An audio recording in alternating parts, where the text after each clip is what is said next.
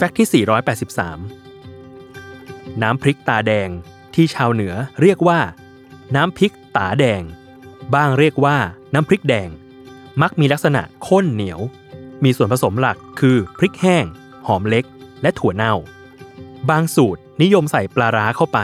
เพื่อทำให้รสชาติของน้ำพริกมีความกลมกล่อมมากยิ่งขึ้น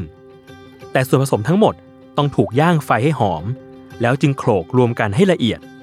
นั่นก็เพราะจะทำให้น้ำพริกส่งกลิ่นหอมที่มีเอกลักษณ์มากยิ่งขึ้น ซึ่งถึงแม้จะมีส่วนผสมไม่มากนัก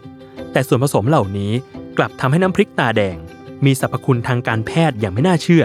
นั่นคือชะลอความชราได้อย่างน่าอัศจรรย์ โดยดรเอกราช เกตตะวัน และทีมนักวิจัยจากห้องปฏิบัติการทางอาหาร สถาบันโภชนาการ มหาวิทยาลัยมหิดล พบว่า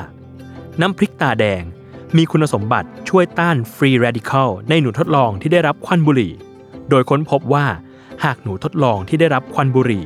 กินอาหารผสมน้ำพริกตาแดงติดต่อกันนาน 2 เดือน จะมีปริมาณ free radical ในร่างกายที่ลดลง ไม่เพียงเท่านั้น เมื่อวัดปริมาณเอนไซม์ชะลอแก่ หรือ